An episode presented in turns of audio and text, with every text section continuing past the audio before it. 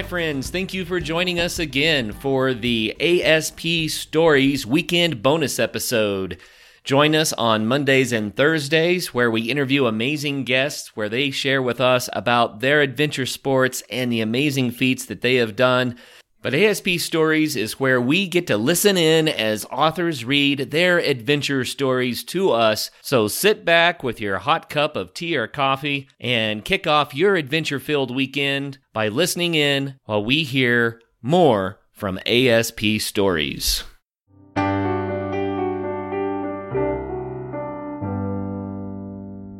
Hi, this is Ollie France, British adventurer and mountain leader.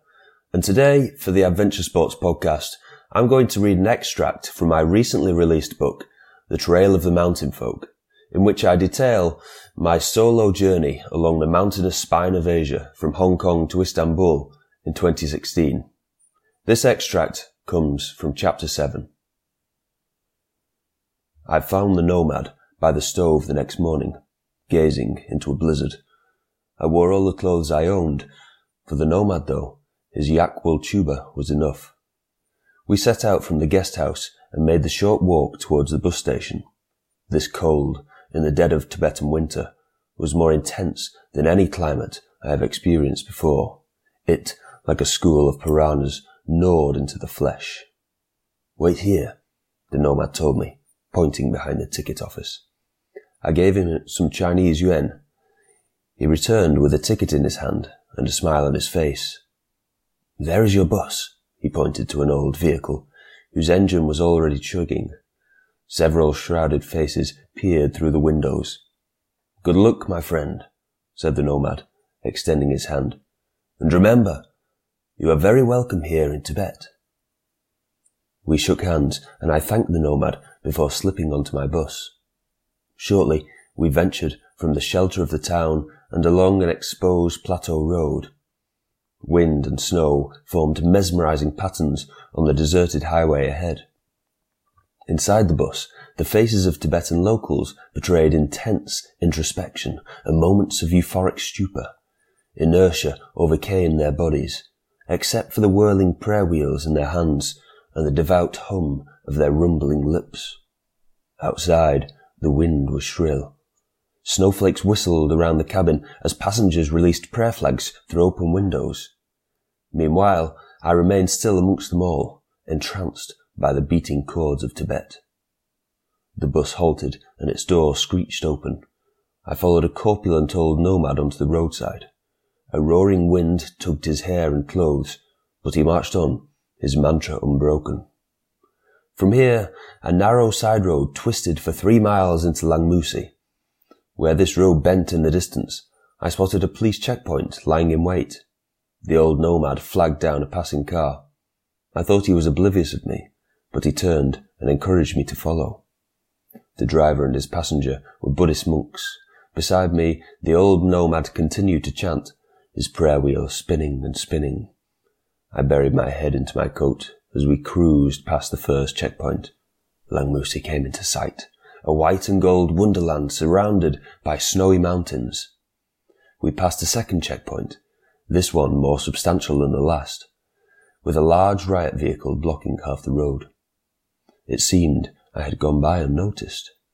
Then Langmusi awaited. I thanked the driver and continued alone. I found a room for the night in a creaking wooden guest house, but only stopped to leave my bags, for a swarm of people had, swar- had seduced my attention. They drifted uphill towards a distant monastery, all ages walked, from young novice monks with shaven heads and ruddy cheeks to time-worn old ladies, faces gnarled by the Tibetan winter. I joined their troops, and all people alike said hello. As we continued, open trucks full of worshippers were arriving in the village. Frozen bodies inched onto the roadside and converged with the pilgrimage. We passed below a golden archway and into the older part of town. Curbside cooks fired, fried an array of festive treats as lofty bellows pierced through the smoke and snowstorm from beyond. I followed a separate group of men, old and young, towards a small monastery across a stream. There I found a billowing chimney and a group of female worshippers outstretched on the ground in reverent prayer. Other pilgrims circumnavigated the monastery as a group of men climbed a nearby hill from where the screams and bellows came. I pursued them up the slope, where, plagued by ceaseless snow, but inspired by pure delight, they hurled prayer flags and breathless howls into the blizzard, crying for good fortune for the year ahead. These flags swirled with the snow, the young men continued to roar, and I turned to behold a giant ancient monastery across the valley where a huge crowd was gathering. Here, the main celebration was underway. Locals formed a deep circle around a central stupa. Periodically, costumed Buddhists emerged from the monastery, some wearing helmets and carrying large spears, others wearing elaborate cloaks and deathly masks. They danced and swarmed and skipped. Beside them, two hundred novice monks observed them. Tibetan longhorns blasted their rhythmic tune. Drums throbbed, the crowd chanted, fires blazed, snowflakes fell, the wind whipped and roared, and I watched, eyes agape, the most spectacular thing I have ever seen. The celebrations continued for eight hours or more until the sun burned through the blizzard and set the colours of the town alive. During this time, I was constantly mobbed by friendly locals, delighted to host the only foreigner at their proud festival. A group of twenty young men surrounded me for half an hour and asked every curious question they could conceive. Where are you from? Are you a Buddhist? Do you like Tibet? Are you warm in those clothes? Do you need some dumplings? Do you have yaks in your country? Interrogation over, we huddled together into nightfall as the costumed dancers made way for fireworks, bonfires, and feasting. When the evening chill returned, I said goodbye to my local companions and re- realized that I really did need some dumplings, having not eaten all day. That night, I settled in my sleeping bag as it reached minus five degrees Celsius inside my room. When I dozed among the ongoing fireworks, the dreamland inhabited that day by my body and that night by my mind was so alike in its wonder that I felt adrift in a state of imagination. Morning brought clarity. The quietness which pervaded Langmusi was unsettling. Gone were the fireworks and the horns and the drums, the chanting, the snowstorm and the hilltop bellows. Gone was the cackle of the fire and the worshipful footsteps. All was truly silent. The otherworldly festival was now but a vivid slice of Langmusi's history, embedded only in my mind and in the memory card of my camera. Today, Langmusi again became a quiet Tibetan village in the mountains. Ordinary life resumed. Yet my business here remained unfinished. Indeed, it was the mountains which first enticed, enticed me to this settlement, and it was the mountains that formed today's agenda. I believe. I believe that adventure sports will improve your health. I believe that adventure sports will improve your outlook on life. I believe that adventure sports will build community, heal families, and inspire children. I believe that adventure sports will improve this planet. And I believe that adventure is fun. Travis and I created the Adventure Sports Podcast because we believe that adventure sports can make a real difference in this world. The Adventure Sports Podcast creates joy, health, purpose, relationships, memories, and second chances. Do you believe? It is our goal in the new year to double the number of listeners to ASP. Why? To double the good the show is doing we started this show on the last day of February nearly three years ago. So by the last day of February this year, we will be celebrating double the joy, double the health, double the memories, and double the second chances. This is our challenge to you. Do you believe? Join with us. Tell others about the show. Tell them about the 340 plus episodes of stories, examples, and inspiration. Tell them about this resource that is there for them to explore and encounter. Kickstart their adventure. Kickstart a life.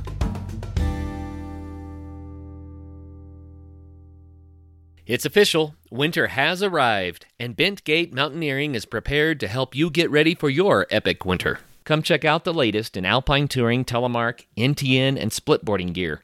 They have brands like Black Crows, DPS, Dynafit, G3, Icelantic, K2, Tecnica Blizzard, Arc'teryx, Mammut, Salomon, Volley, Neversummer, Jones, and BCA.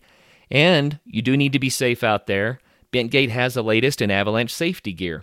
They have beacons, airbags, shovels, and probes, and they're ready to help you educate yourself on snow safety. They also rent out gear, so you can get your skis and your boots there, as well as your avalanche safety equipment. What's more, they also have free demo ski days at local resorts, so you can try out the latest gear. Now, how much fun does that sound? So swing by Bentgate in Golden, Colorado, or go to bentgate.com to find your new gear, as well as to get updates on all of their events. You know, we might be smack dab in the middle of winter these days, but spring is really just right around the corner. Make sure you've got one of our lightweight camp stoves ready to go in your pack for when the weather starts turning warmer. Both the 180 stove and the 180 flame are designed to burn the abundant wood fuels you find on the ground instead of requiring you to haul in heavy, messy camp fuels. Take a minute to head on over to our site at www.180tack.com to check out these American made stoves that are built to last. You'll be helping us and you'll be helping the Adventure Sports Podcast. Thanks, guys.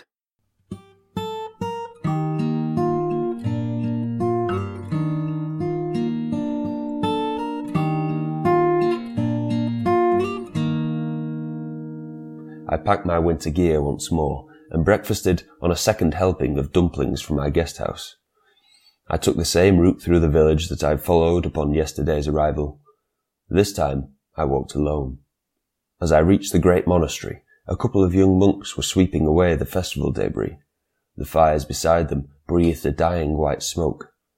I continued past a second monastery, whose encircling prayer wheels stood dormant. In the distance now, I spied the opening of a narrow gorge, pierced by the stream which splits the village. Here I saw people. There was a group of four ladies with two children. I caught them as they ambled across the water. Just here, a cave entrance was adorned in prayer flags and the remnants of a fire. I thought back to the cave shrines of Lao. Beyond the cave, water seeped from where the upper part of the stream was frozen. It was at this juncture where the group of ladies halted. They each knelt towards a freezing stream and washed their hands and faces. This was clearly sacred water. I walked on along the gorge to reach an expanse of untouched snow. I realized that I was being followed. A little mongrel dog stood behind me, head tilted and eyes wide. He was only small, but he had a curious and loyal looking face. He stopped a short distance from me and stared. I named him Nomad. Come on, Nomad, I said. You can come with me. My target was a mountain named Hugashen Shan at 4,200 meters. There was no marked trail to this summit, but like most of my climbs so far, it felt intrepid, and the solitude was exciting. I was standing in a small snowy basin surrounded by cliffs on most sides, with a couple of mountain buttresses and thin valleys. Nomad was unwilling to help with navigation, so I opted to climb directly up a slope coated in tough juniper bushes. We climbed for two hours before reaching a small cliff face, up which we needed to scramble. I went first and waited at the top for Nomad. He looked up at me, paused on the lowermost ledge. Come on, Nomad. Nomad sat down. All right, I sighed. Wait there. I climbed back down and tried to help Nomad up the cliff, but he wouldn't let me get near him. He was a stray, unused to human contact. I'm trying to help you, Nomad. I don't want to leave you here. Nomad clawed at the rock before retreating with a moan. I'm sorry, I said. I need to carry on, but I'll come back for you soon. I climbed back up the cliff and left poor Nomad behind. For the next half an hour, all I could hear were the echoes of Nomad's barks and cries. After five hours of climbing, I reached the fairly simple summit of Hu Shen Shan, marked by prayer flags, and from there could observe the infinite highlands of Tibet. The cold was perishing up here so I turned back after just a short rest. On my return though, I somehow missed my previous trail and began following a steepening snow gully between two cliffs. At one point, I had no option but to jump ten feet down onto a thin pile of snow. My crampon twisted on a rock, and one of its spikes stuck in my calf of my other leg. I went on with dark clouds gathering overhead. The landscape suddenly felt quiet and forbidding. Footprints in the snow reminded me that bears and wolves roam these mountains too. My water bottle had frozen many hours ago. My urine was brown and I felt dehydrated, a condition worsened by altitude. I knew the bearing I needed to take, but now my options were limited to this gully. I could not safely climb back, nor up the cliffs which surrounded me. I could only go down. It was a slow and nervous descent. I had no ropes, and could only use my crampons and ice axe to descend steep, loose snow and sudden rock faces. In moments like these, one considers all the implications of a fall. There is no mountain rescue here. Nobody knows where I am. I have no signal on my phone. The mountains are deserted and nightfall with its lethal code is approaching. Yet there is naught like stark danger to bring rigid focus. I completed the descent after several uncertain moments and was thankful to reach the snow basin the, by the frozen stream. Most happily of all, I saw Nomad's little footprints aiming back along the water. He had made it to safety. I passed the sacred bathing area and the cave shrine to sight the village once more. It was now, as dusk approached, that Langmusi offered me its final spectacle. This time, revealed with the sight of vultures. Langmusi is one of few remaining Tibetan communities where sky burials are still practiced. Tibetan Buddhists hold the belief that when a person dies, their soul leaves the body, rendering the corpse an empty vessel. By offering one's dead body back to nature, a person conducts a final act of selflessness and in turn completes the circle of life. After a funeral ceremony, bodies of the dead are taken to a holy burial site, usually on a hilltop. Their flesh and bones are hewn by a specially trained Rogyulpa, and their remains are left for the vultures and crows. Bones and teeth are ground with flour and fed to various animals, and in a short period of time, all that is left is the soul of the departed, liberated now to be reborn. And so the vultures circled over the monastery upon the hill. I walked past, but chose not to encroach any further. This was not to avoid a gory sight, but through the belief that some of Tibet's mysterious practices deserved to reside beyond the realms of outside eyes. The evening served me with myriad emotions. I had evaded the grasp of local law and sensed merriment, delirium and warmth, then tranquillity sacredness, and mortality, each of a great and everlasting order. These two days impelled profound thoughts about my own existence and how I wished for it to play out. I reflected on all this all evening, knowing that I must leave Langmusi the next morning. Yet before I fell asleep, I settled that if nothing else, I needn't ever return to this obscure community, high upon a cold and hilly plain, to recall the eternalized magic of a town named Langmusi. Thank you very much for listening and tune in next time for another extract from my book, The Trail of the Mountain Folk, available to be purchased on my website, www.oliverfrance.com. Thanks for tuning in to this segment from Ollie France's book, The Trail of the Mountain Folk. If you missed Ollie's interview, we had him on the show for episode 330, so go back and find that. Be sure to tune in next Saturday for the next excerpt from his book. Until then, get out and have some fun.